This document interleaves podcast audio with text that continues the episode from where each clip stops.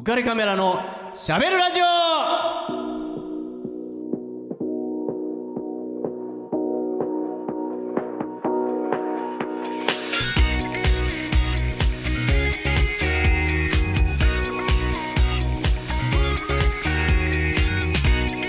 皆さんこんばんは。ウェディングフォトグラファーの田底和彦です。皆さんこんばんは。キャラットヘアメイクスのみゆきです。はい、えー、3月も半ばですねもうそうでね。はいいやこの間ねあのー ちょっととある人からはい。あ相談を受けたんですよ。いや、はい。ちょっとまあ失恋をした、うん。まあ、男性なんですけどね、うん。いや振られちゃったんですよと、うん。えーあんな仲良かったのに。いやそうなんですけど。でまあ彼女もね僕も知らない中ではなかったのであそうなんですかと、まあ残念だったなと、まあ、次に行くしかないよって。いうことでまあ散々慰めてでしばらくしてまた電話があったんで会いませんかってんで会ってはい。まあ、すごい元気になってるんで、まあ、よかったなと、まあ、思ってたんだけど、えーどうしてたのって言ったら、いや、もうちょっと北の方に、一人旅に 行ってきましたと、まあ本当、お約束みたいな話なんだけど、ね。もうちょっと昇進、はい。昇進旅行。ね、そう、はい。アウトブレイクをちょっと、はい。なんとか癒そうと。いうことで、まあ、ちょっと北の方に旅してきたんです、何時か休んで、つって、あ、本当。って。でもそこでもう3階の珍味をたらふく食べて、ね、もう美味しかったなと。はい。うことでもう本当うまくってさなんてちょっと太って帰ってきてるような感じなんですよね。いはいはい。でなんか聞いてるうちにねう、ん。なんか違うって言っちゃったんですよね。あのいや俺なんか違うんだけどなって言って違うって何がですか、うん。いやなんかなんか俺嫌だなそれって。言ってえどういうことですかって言って。納得いかなかったそうなんか納得いかない。いやなんかねやっぱり北の方にうん。旅に行った時には、うん。やっぱり一人でね、き汚いラーメン屋に入って あのさすらってほしいんですよ。すすって。ほしいんですよ。寒いなとか言いながら、ね。ちょっと汚いラーメンにちょっと入って。泣きそうになりながら。そうそうそう。でちょっとこう汚いねこうはい。単行本とかあるじゃない、はい。まあ、はいこち亀とかさ、ありますねゴルゴとかさ、あ りあるでしょ？ありますそういうのをさ、なんとなく見ながらさ、寂しそうに。そうそうそうチャーシュー麺とか、まあそういうのをね言ってほしい。まあ、はい。ほんとちょっと贅沢して餃子、うんメンマとかなんかねやってほしいわけですよ。はい。あとどうしようかな。あと一応ビールもとかさやっぱ言ってほしいわけですよ俺としては。もうそれは正しい失恋の仕方だと俺は思ってるのね。ですねそんなさ失恋してすぐに 散々落ち込んで相談に、うん。ね乗ってくださいよってやって、いや北の方に行って、3階のチンビたらふく食べて、いやー美味しかった美味しかった、満足満足なんて言われたら、なんかお前俺ちょっとそれ納得いかないよって やだなそれって、はいって言ってやっぱ正しいその失恋の仕方ってあるからさみたいな。そうですね。まあってまあきょとんとしてましたけど そんなのあるんだみたいな。いやあるんだよってね大人はちゃんとねそこもうんやっぱさすらってほしいっていうね一応。立ち直りが早かったんですかねその方はそうね、あうん。立ち直りもうん。そうだし、なんかこう、やっぱお腹いっぱい、なんか 寿司とか食ってほしくないなっていう、だ からちょっとできて、やっぱり痩せて帰って、ちそうょっと、そうですね。痩せて。帰ってきてほしかったどうした？痩せれたなって言って、はなんか飯でも食い、うん。ごちそうするよって言いたいところを、なんか、俺よりも取って帰ってくると、なんか、なんか相談乗ったこっちもちょっとムカつくんだけどみたいな、まあ別れてよかったぐらいな感じで来られると、なんかさ、違うんだよねっていう。そんな感じがね、はい。ありました、この間。はい、えーまあ、そういうことで、早速コーナーちょっと進めましょうかね。はい。今日はちょっとね、はい。多分盛りだくさんなんで、はい。盛りだくさんっていうか、まあ、あのいっぱいしゃべらしゃべることになると思うんで、はい。えー最初に、まあ、このコーナーいきます。はい。しゃべるシネマ。はい、えー全国の女性ファンの皆さん、女性ファン、女子ファン、待っておま待たせしました。待ってました今回取り上げる映画ははい。溺れるナイフです。これはもうね、はいえー言わずもがな、はいもうもう女子にははい。大好物なメンツが 揃っております。はい。特に特に。みゆきちゃん。はい。あの人が出てるん推ですよね。しの。推し面の。ままあみゆきさん1回目にかけた はい。曲も確かはい。菅田将暉さんねはい。でしたね。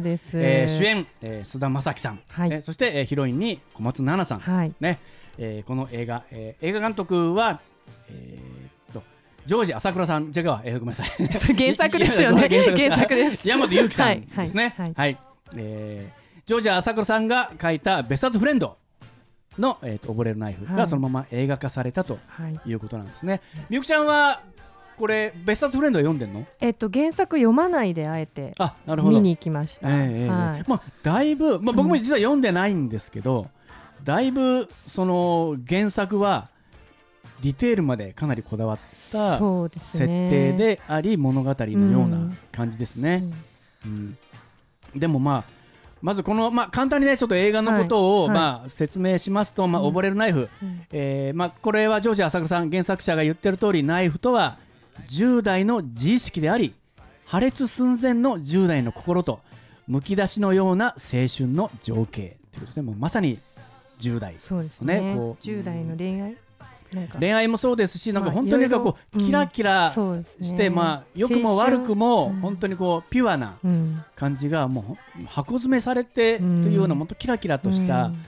えー映画ですね、えーまあ、簡単に言うと、えー東京に住んでる、えー、もつ望月夏目ちゃん、ねえーえー夏目ちゃんという役の、えーと小松菜奈さんに扮する、えー、望月夏目さん、えーがですね東京から、えー、と家庭の事情で浮雲町という、えー町に、まあ、田舎ですね、まあ、かなりど田舎に、えー引っ越してくることになったというところが物語が始まると。でそこに、えー長谷川浩一郎こうちゃんですね。ちゃんですね。菅田将暉さんはい。演じるこうちゃん、はい。が、えーいましてこのこうちゃん、えー実家が、えー有力者。この土地のもうこの人の世話になったことがない、なってない人はいないというぐらい、まあ、有力な町の実力者長谷川家というところの跡取り息子と、まはい。あ、いうことで、うん、この映画の中でもちょっと、えーそれだけじゃなくって菅田将暉さんのこうちゃんはちょっとこう神がかってる。そうですね。ちょっとなんか予感がしたりとかね、うん。えするようなもう人なんですけど、まあ、何しろ、まあ、このこうちゃん人間離れし てる美しさ そうでね。ですすね。もう髪の毛も、はい。まあ、金髪というよりはもうほぼ白でですすね。ねこれ人間はい。とはちょっと思えないぐらいのうん怪しさとかをずっと持っていて、そして、えー暴力的でうん。ちょっと切れやすかったり、えーかといってちょっと優しうんかったり、うん。知性を感じさせたり。はいでなおかつ土地の実力者の息子っていうこと。もう全てを、兼ね。備 えてるでも一人の人間にこんなにはい。っていうようなそれに偶然番組のあこの映画の冒頭から、えー小松えー奈々ちゃんですね。この、はい。えー、と夏目ちゃんがちえー初めてこの浮雲町に来てその晩に、えー親族で宴会をするわけですね、はい。まあ、おじいちゃんの家に行くわけなんで、それそのそれがなんかこう面白くなくて、その家を飛び出すと夜夜中に。そしてブラブラしていくとここからは先は入ってはいけないっていう神の領域の海に入っていってしまうんですね。そこで出会うんです偶然、はい。そそこにいた、えーこうちゃん。こうちゃん。と出会う、まあ、その出会ったその映像がもう、はい。この世のものとは思えないぐらい、ね。まあ、美しい、まあ、漆黒の闇の中ではい。白い髪と、うん。まあ、白い肌と、まあ、白い、えー T シャツだったっけ、まあ、白い衣装でしたよね、はい。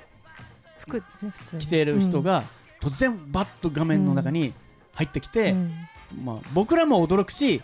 その夏目ちゃんも驚くっ一緒に驚くっていうよううなん。演出がされていて、でここに入ってはいけないじゃないかと、うん。あんたも入ってんじゃんっていう 俺は演者っ うん。ていうね。うん。えーこの海も山も全部俺の好きにしてええんじゃお俺前のことも好きにしてええんじゃ。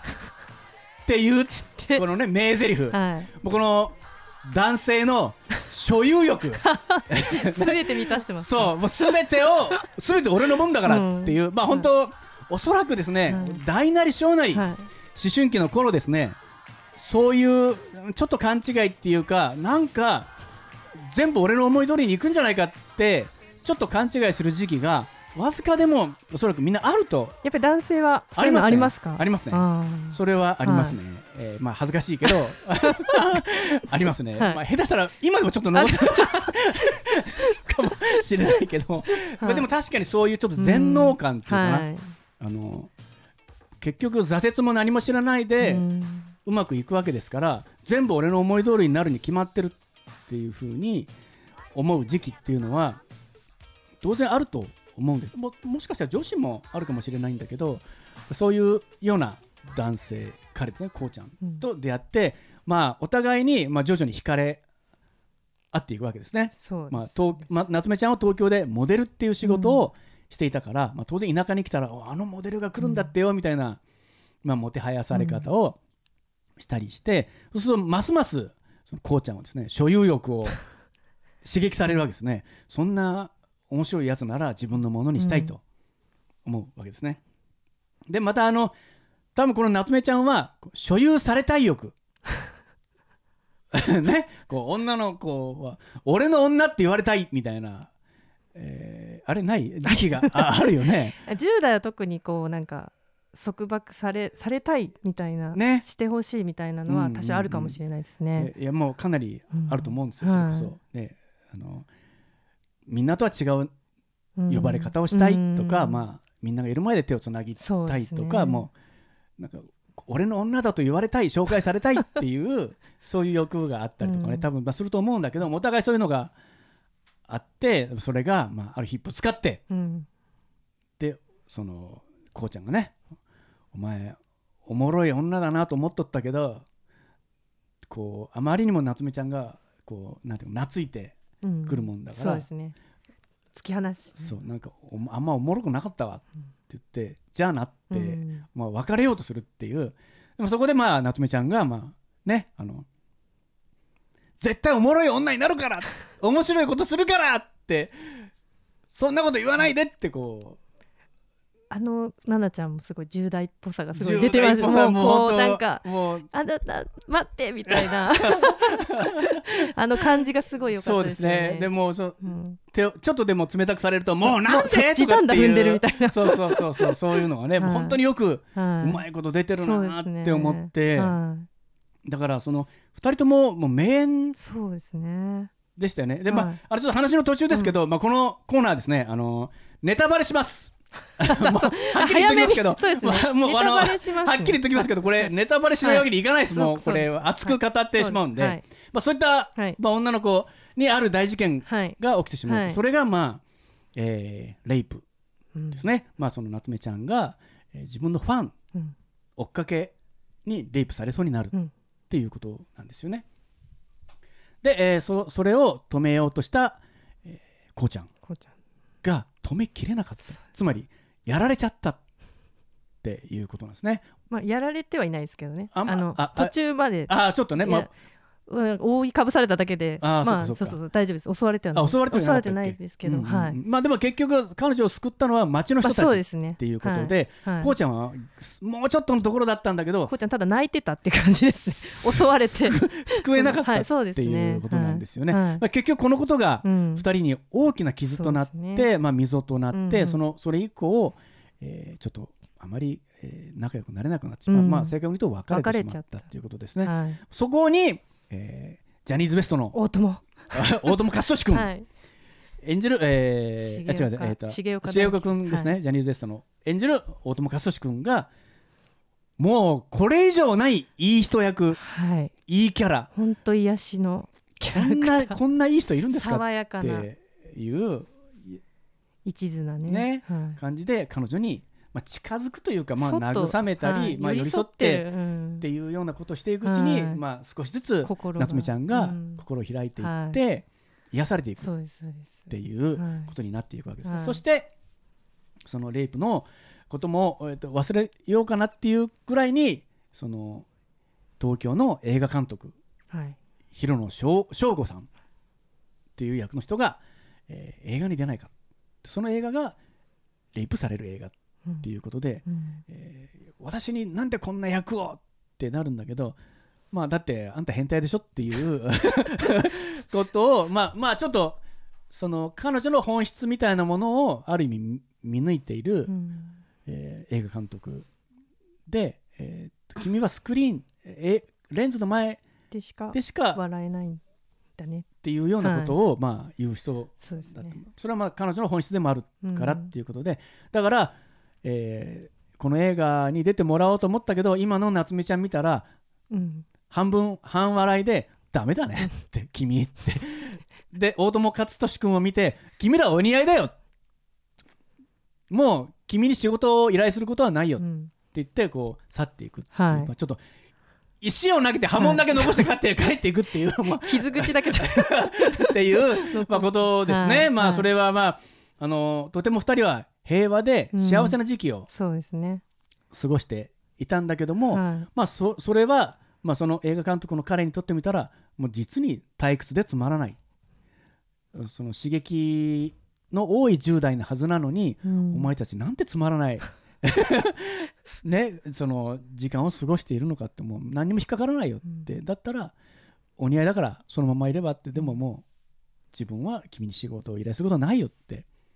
いうことに、まあ、なるわけですね。そういう一石を投じられて、まあ、彼女はちょっと、えー映画どうしようかなって思い始めた時にまたそのもうキレッキレでグレグレの こうちゃんが。こうちゃんとすれ違う、はいはい。あのすれ違う時のあのあの顔はあのスクーターに乗って、はい。あの一瞬すれ違う、あれ最高です。あの っていうのはですねあの大友克俊君とあの彼女は椿の花あのもいいです、咲いて、はい。咲いてるところで、まあ、彼女は東京生まれですから東京生まれ東京育ちですからあまり自然のこと知らなくて、その大友克俊君が椿の花を摘んで、この蜜を吸ったら甘いよって教えてあげるわけですね、吸ってみって言って、うん。吸ったら全然甘くなくて 甘くないあ外れだったかって言って ごめんごめんっつって甘いのを見つけてはい吸わせて、あ甘いって言って、うん。本当だーって、まあなんか難しくむつまじくやっているそこにスクーターに乗って もう別れ極た もう極悪非道の男になり果てている そのこうちゃんがすれ違う。スクーターに乗ってブワーンと。でブワーンっていったそのすれ違うその瞬間スローモーションになって菅田将暉さんの横顔が、はい。多分この横顔がいいんだと思うんだけどその横顔でその睨みつけるような流し目、はい。あれ最高ですねちょっとこう鼻で笑うっていうかこうケッっていうような感じでつまんねえのって言いながら まあ言ってはいないんだけどそういう目線でまあこうすれ違っていくっていうことではっっていうね、まあ、シーンがあるわけなんですよね。これもうちょっと女子としては。いやもう本当に。本当に。最高ですねっていうか。ね。えベストシーンはどこなんですか？ベストシーンはでもそうですねあのやっぱり海に入ったあ。オープニングとかもそうなんです。海に入ってる中のシーンがすごいやっぱり綺麗なので。あの。最初さ無理やり突き落とすんだよねバーンって。はい、そうです。あれもすごい綺麗だったんですよね。で自分も入っていってっはていうね。そこであのこの海も山も。好きにしてええんじゃ。俺のもんじゃっていうのは多分ねあれなんですよ。あの、えっと、その、えっと、広野さんが写真集を作るっていうので、山で撮影をしている時あにそうですね。石を投げてそのはい広野さん、邪魔してましたよね。菅田将暉、はい。まあこうちゃんが。で勝手に俺のところで何してんだと、うんこのこの山も全部俺のもんじゃ、うんこの山も海も全部俺のもんじゃ。その女も俺のもんじゃ！言ってはい。って言って逃げ去るっていう。ね。石投げて。もう本当にいやもう本当10代っていう。俺の女に何すんだみたいなまあね感じがあったりとかして、まあ、あの辺も良かったですね。まあそうやってやっていく中で、はい。えーまあ、結局のところ、えー夏目ちゃんは、えーこうちゃんを追いかけて無理やり2人でボートに乗って、えー沖に出て行ってそこでずっとしゃべらな喋らなかった2人が久しぶりにうん会話を交わして、まあ、ここでまあ、お互いがぶつけ合うっていうか、まあ、それが本当にまあ男子としてみたら、うん、まあそうなんだよねって思わされることなんだけどその要するにその夏目ちゃんがね「こうちゃんどうしてあいつやっつけてくんなかったの?」っていうもう本当痛い。それやっつけたいに決まってるじゃん。って思うんだけどさ、守りに行ってたわけだしね。でもまあやっつけられなかったっていうその自分神だと思っていたのにあ神じゃねえんだっていうことをまあ知らす思い知らされるっていうその瞬間ですね。それがもう本当に、まあ、僕ら男性はみんなやっぱり経験する。経験しますか？そういう僕なんかなわないなって、う、まあ、中学生ぐらいでなんかありますあります、やりたくてもできないありますっていうかありますうんやってもできなかったみたいな、うん、あのそのまあ特に僕らの中学高校の時は、まあなんていうかな。ちょっとえっ、となんていうかえー不良たちとかリーゼントとかっていうのがあってた時代なんで、はい。うんまあどんだけいかつい格好できるかとか。まあそういうそういう比べだったりとかしてたけど、はい。まあでも俺あそこまでちょっと反り込み入れらんねえなとか。ちょっとそれはもう本当無理とか親にちょっとまずいわとかって 思ったりとかはしてましたけどね。でもまあだからどんなに突っ張って、はいはい、まあ、僕らの頃は突っ張りっていう言葉が流行ってたんだけども、はい。突っ張ってもいやあそこの中学のあいつにはちょっとかなえないっすとかもう有名なやつがいっぱいいたんで 僕らのい僕も田舎出身なんでねあの有名な悪いやつらがいっぱいいたんでいやあいつと出会ったらもう本当に俺たちは道を譲るっていうのはもう今から言っとく みたいな。街街に出て、まあ、ちっちゃい街なんでね市街地に出てもしあいつに出会ったら俺はもう本当に道は譲りますっていうことをねまあ宣言してましたね、まあ、みんな宣言してましたけどね。そういう瞬間があるんだよねまあまあでも結局のところはまあそれをお互いが言い合ってでもまあその彼は俺もあのまま本当は神のままでいたかったけど、入れなかったんだよってって言ってだからもう俺とは付き合うなみたいなことを、まあ、言って、まあ、最終的にはなんともう一回そのレイプ犯が出所して 1年後に、襲いに来るっていう、うん。それで今度こそ彼が、よっしゃと言って、ね。まあコテンパンにはいっていうかね、えーやってしまうとややって、えーまあ丸く収まるじゃないけど、まあ、まあリベンジのね、そうですね。えーまあ、それでももう神にはなれないだけども、まあ、それでもまあお互いの、まあ、道をまあ歩んでいこうということで、まあ、この映画は終わっていくわけなんですね。まあ、何しろこのキラキラした思春期のねその、はい。まあ、いろんなキスシーンも、まあ、大友克俊が夏目ちゃんにするキスシーンもちょっととぼけててまあ可愛かっねたですし、はいまああのこうちゃんがやるその缶ジュースをサイダーを、サイダーを彼女に投げて渡して、はい。プシュッと開けたらプシャッッとそれが顔にかかっ夏目ちゃんの顔にかかって、大笑いしながらその顔にかかったジュースを舐めとるって。舐め取りながら。舐め取りながらチューっていうまあ本当にまあねちょっすとああ憧れるなっていうね多分10代の頃はっていうような感じがありましたね、まあはいとにかくそのまあ水のシーンとかがとても綺麗でしたね。うん、で、まあ、とにかくねあのささっきから綺麗綺麗という言葉を、まあ、言っていますが僕もこの話をする時に一体どう形容したらいいんだろうっていうことを、まあ、すごく悩んだんですよね。はいどうやって伝えたらいいんだろうって思って、まあ、散々考えてえ一応答えが出たんですよ。はいでその答えは、えー、とこの曲を聴いてもらってからあ言おうと思いますんでこの曲を聴いてください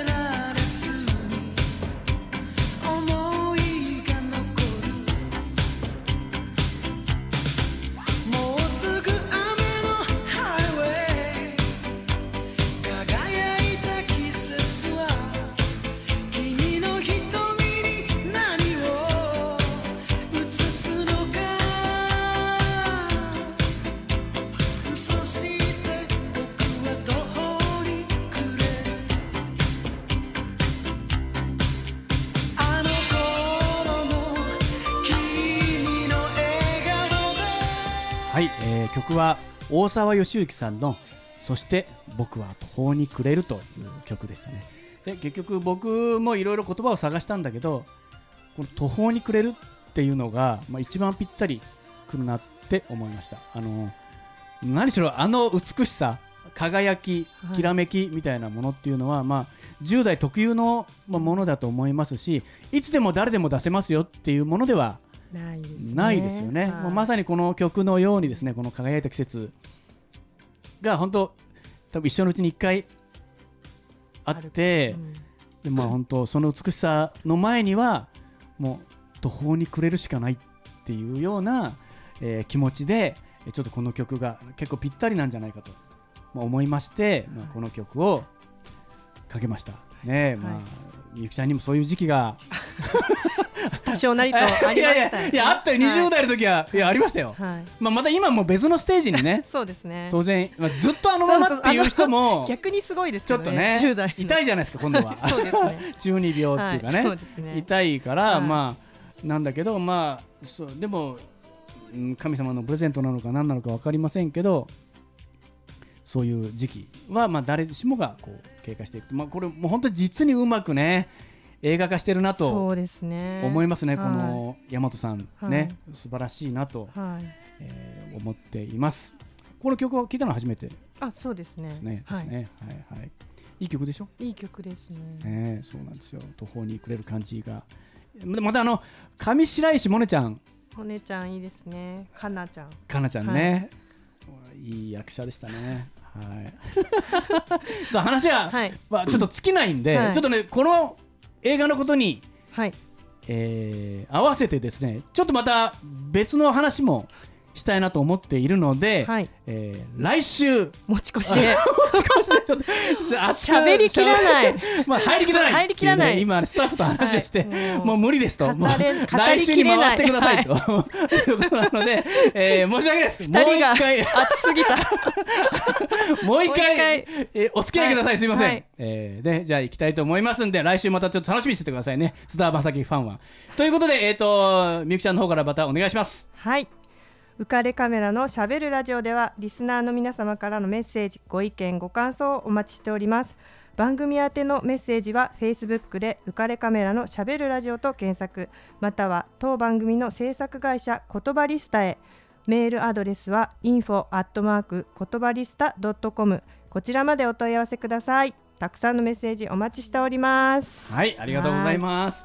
えーじゃあみゆきちゃん、はい今日の今日の。お開きにする言葉はですね、はい。これにしたいと思います。はい。えーテレビドラマ「えームー一族」からですね、えー、郷ひろみさんが拓郎役で出ているんですけどその時に寝言で必ず言うこのセリフで お開きにしたいと思います、はい。せーの。そういうところを触るなよ。この番組は有限会社リフォーム上田ルピナス株式会社以上の提供でお送りいたしました。dream.